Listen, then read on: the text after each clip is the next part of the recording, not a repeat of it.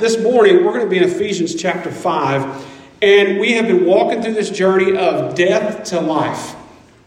And part of this journey is breaking down the Word of God in a unique way, and that is taking it verse by verse. And so we started way back, seems like forever ago in chapter 1, but there's only been actually four weeks. This is week 5. Um, and I want to kind of walk back through these first four chapters. So if you're just here for the first time, you're going to get a recap so you'll know where we're headed for, for chapter 6.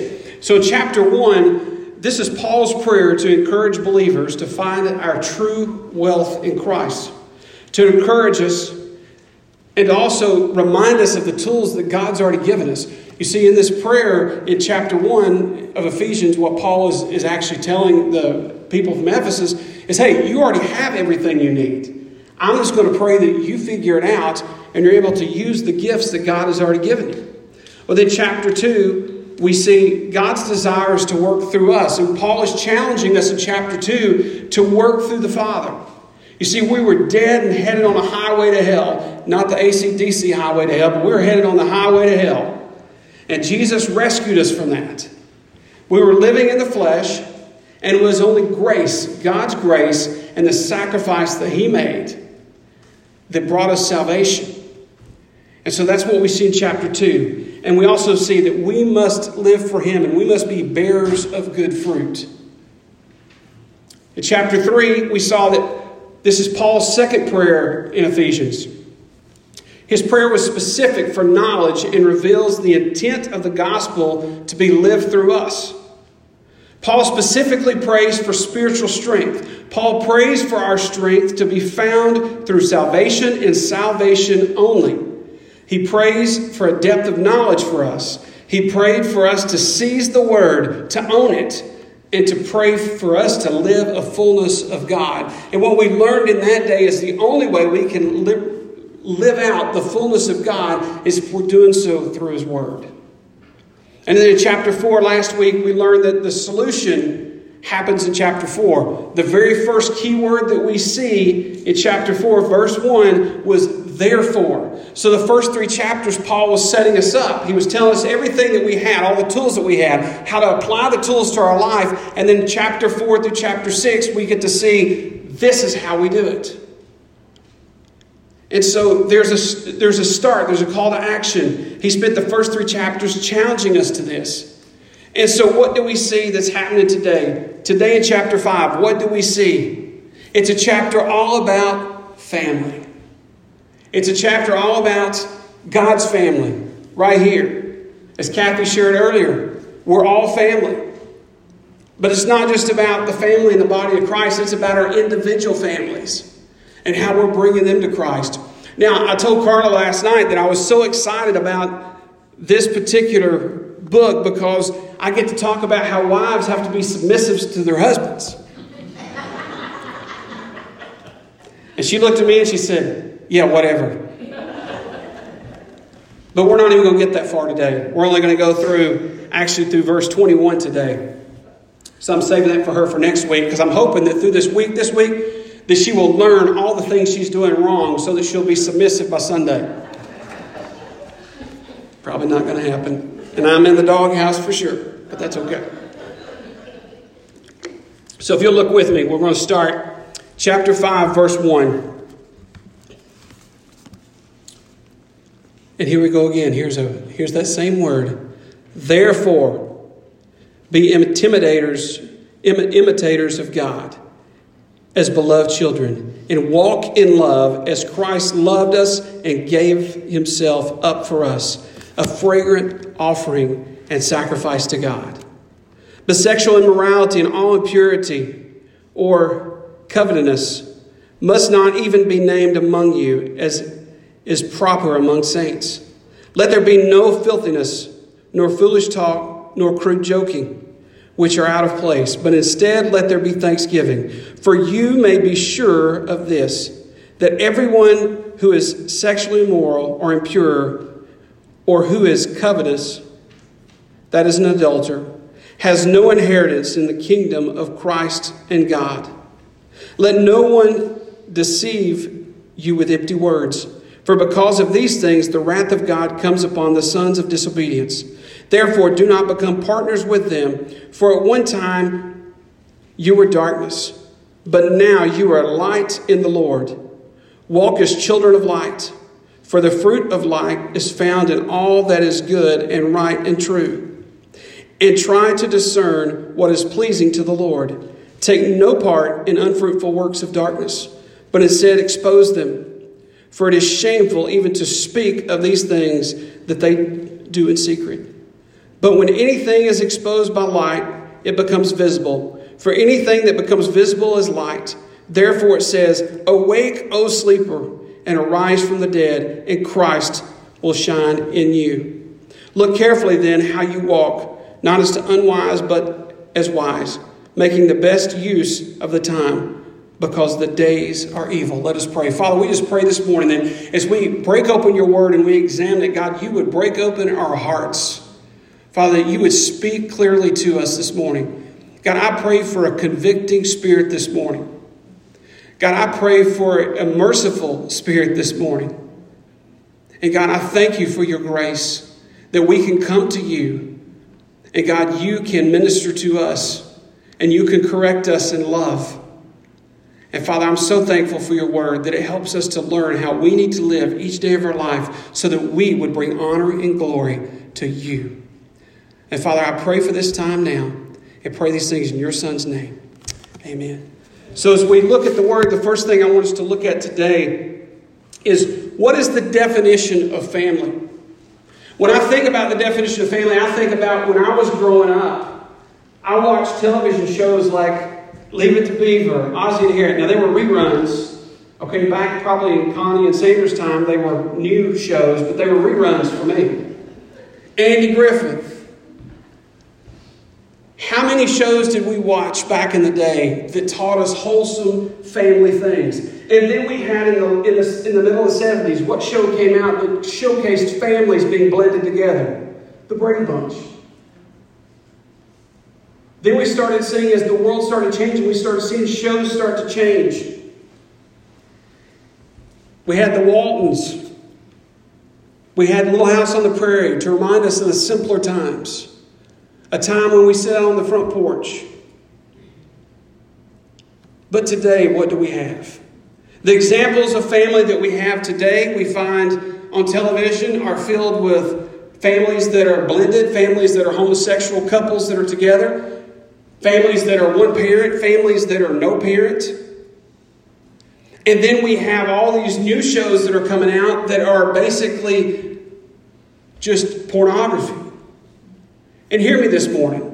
I'm not a turn and burn preacher by any means. But when I look at our world today, what I see is sin has engulfed our world. But isn't that what God says is going to happen?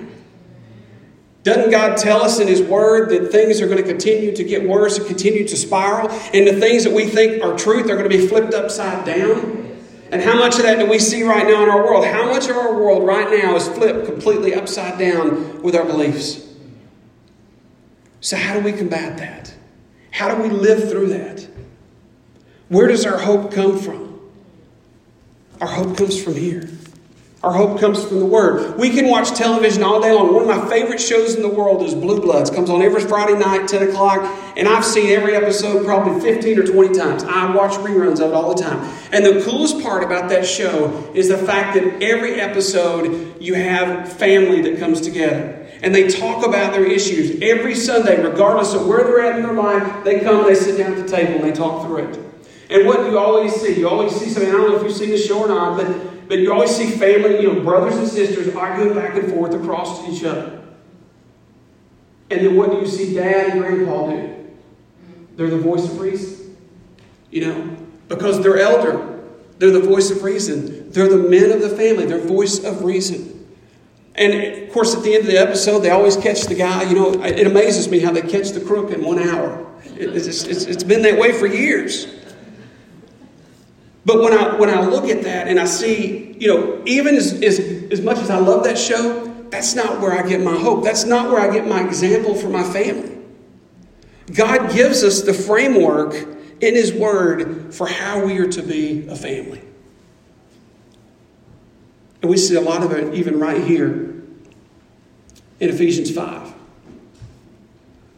So, with all of this, what are we to do as Christians? What's the first step that we do as Christians? The first step comes in verse 1.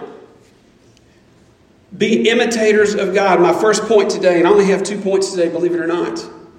But the first point is walk in love. Be imitators of God. We are to mimic God, to work and to try our best to be like Him. And the way that we act, the way that we parent, the way that we carry ourselves, even the way that we give ourselves is a living sacrifice. In Romans 12 1, it tells us, I appeal to you, therefore. Again, there's that therefore. Here's the action by the mercies of God to present your bodies as a living sacrifice, holy and acceptable to God, which is your spiritual worship. And we look on down in verse 2, 3, and 4. Do not be immoral. Hold on, don't hold on to bitterness. No sin needs to be among us. The way that we joke with one another, the way that we talk to one another, the language that we use, the way that we look at others. Paul does not leave any questioning here as to how we're to act as Christians and to be the example for our families and for the body of Christ. Our family consists of the body of Christ and our birth family both together. So, behind closed doors is just as important as the way we respond with the body of Christ.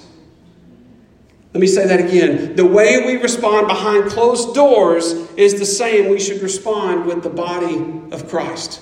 That means if we're coming down the road 15 minutes late for church and we're smacking Susie in the back because she just can't get her stuff together and, and, the, and the two boys are fighting and, and, and husband and wife are fighting, me and Carla are fighting and we're saying, shut up, no, you shut up. And then we, we open the door to the car. And the first thing we see is Jack. Hey, how you doing? Oh, I'm, I'm wonderful, Jack. No, I'm not. I'm a messed up person.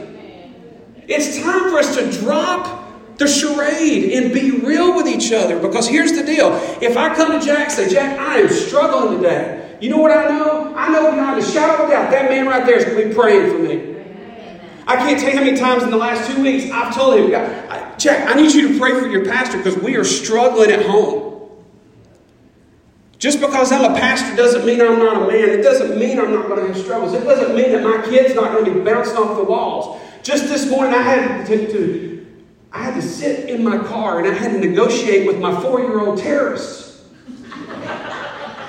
she wanted to wear her pink play shoes that look awful, and we wanted her in black shoes to match her outfit because we've got to match. And she said no, and she threw her shoe down while I'm driving down the road. She's ready to throw it down. So, what does dad do? First thing I want to do is well up and say, I'm going to beat your hind end. I actually didn't tell her that, I think. But then I thought, what's her first love? Reese cups.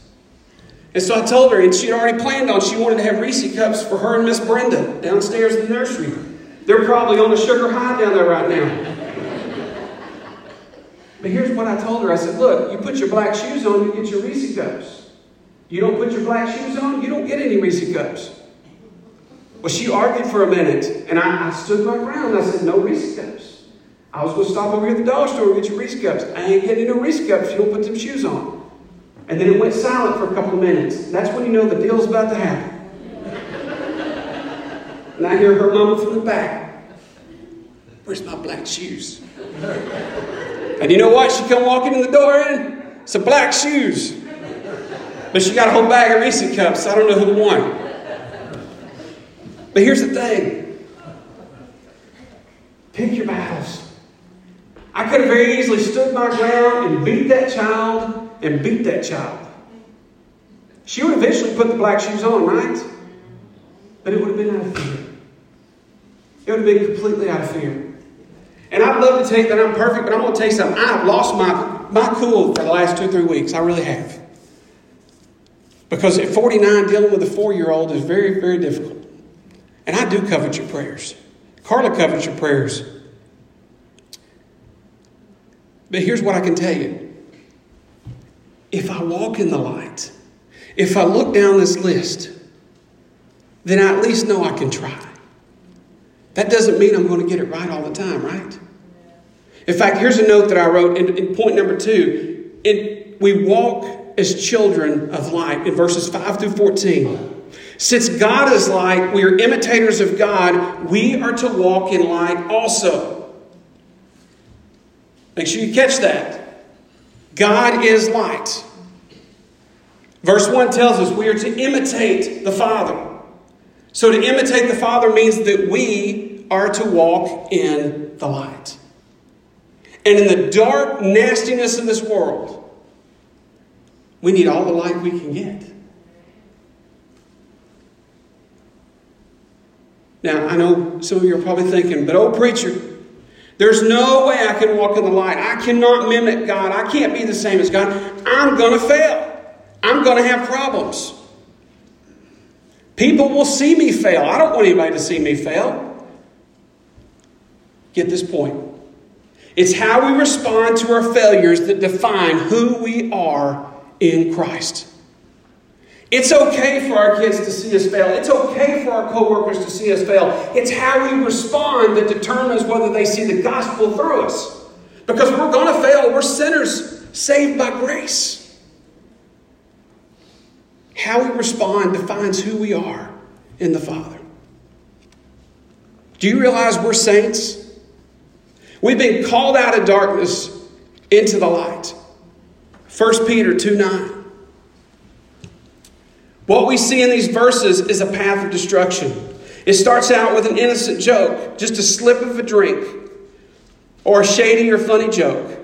However, the small things start to add up. The blindness that happens to the root of who we are in our sin nature then we get completely out of the will of God. You see, it never starts out with, I'm an alcoholic. It starts out with one small sip. And then it goes from there. It never starts out with, I'm just going to go, you know, have an affair. It starts out with an innocent text or a joke. And from there, it starts to expand. And once it starts to expand, it, it starts to snowball before we know it. So, how can we make sure that don't happen? We stay in the Word. We ground ourselves in the Word. We hide the Word in our heart so that when those occasions happen, there's no question when the Holy Spirit's saying, Mike, you're making a mistake here. I don't have to say, Oh, I can't hear that. I can't hear that because I can hear it loud and clear because God is speaking through His Word. We must take a stand for light. Our kids have to see the stand that we take for light. In verse 5, we see Paul shared that if you partake in these sins, you will have no inheritance in the kingdom of God. I want to, I want to address this verse right here because this verse is used by several denominations to say, you see, you can lose your salvation. That is not what this verse means. Hear me with this this morning. This is the difference in the Baptist faith and a lot of other denominations that are out there. Because we firmly believe that if you accept Christ as your Lord and Savior, you are signed, sealed, delivered. Oh, yeah. This verse, when Paul is writing here, he is covering the people of Ephesus. There was a lot of fake Christians in Ephesus because they were still worshiping their idol gods. And so, what he was saying to the people is, you can fake it all you want, but until you actually give your life to Jesus, you're never going to see the real change. And you're going to act it out. And so, you will not have an inheritance of the kingdom because you have never given yourselves to Christ fully. That's one of the things that scares me when I see all these crusades that happen around our country and around our world because you see people raise their hand that they love Jesus, but they never experience a change. The heart change determines the fruit that we bear. If the heart never changes, then the, the, then the body will never bear fruit. If the body never bears fruit, then there's a pretty good indication that you've never accepted Christ as your Savior. I can't judge that. That's between you and the Lord. But in Paul's writing, he wants to make clear that we have to have that relationship. We are the light. 2 Corinthians 6 14 through 7 1. That's your homework today. Write that down. 2 Corinthians 6 14 through 7 1. What those verses come to tell you is that we are a temple of God. We are to walk in the light and we are to be a light to this messed up world. We are to be a holy temple in the way that we carry ourselves. Now, think about this for a second. If, if a surgeon is operating on you, would you want them to use a light? Absolutely, we would. We want them to use a light because we want them to see everything. We want them to see what's going on with us. Light opens up the world, light opens up the issues that we have. Light reveals God, light produces fruit, but light exposes what is wrong. Light reveals the truth and exposes all things that are wrong. In the past 28 days, many of us have been on this journey together of praying together. We've been reading God's Word, we've been praying. We've been asking God what things need to change in our lives so that we can be a light in such a, such a dark place. I want to ask you a question this morning as they come and get a song. Those that have been here each and every Sunday, if you're new, you're, you're exempt from what I'm getting ready to ask. If you're not doing the 28 or not doing the purpose of prayer with us for the 40 days, if you're not doing the return to me, why? Why have you not joined us? What is stopping you from opening your word every day and growing in your faith? If you're visiting with us and you've not been a part, this is your official invitation. We want you to join us because I want to tell you something. God is on the move in the hearts of his people here. I see it, I feel it. Even with all the messed up lyrics on the screen today, the Spirit of God has been here. Amen? Amen. Join us in it.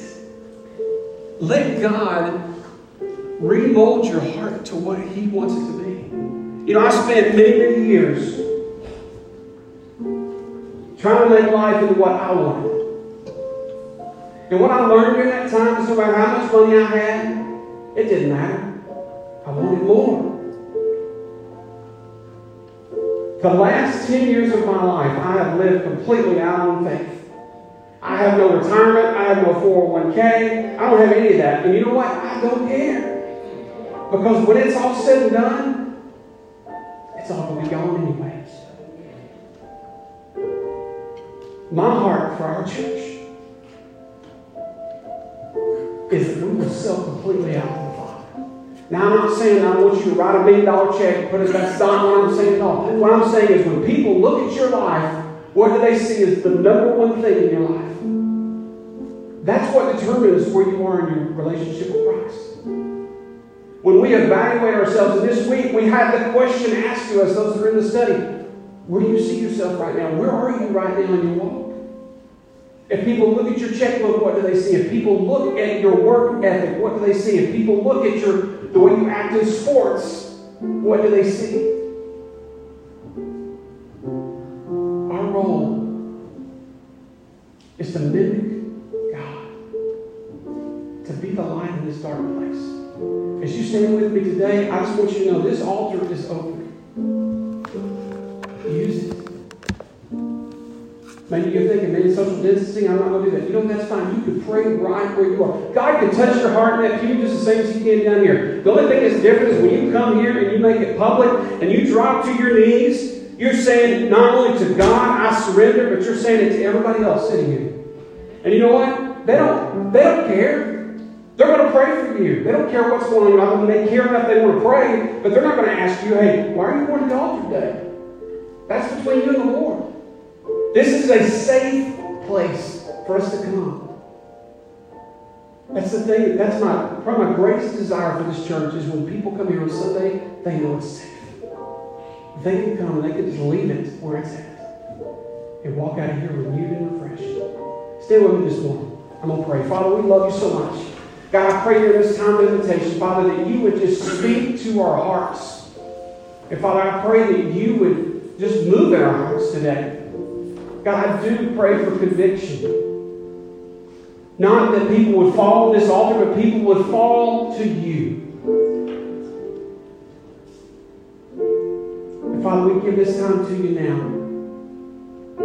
That you can do surgery on us. We love you, Lord.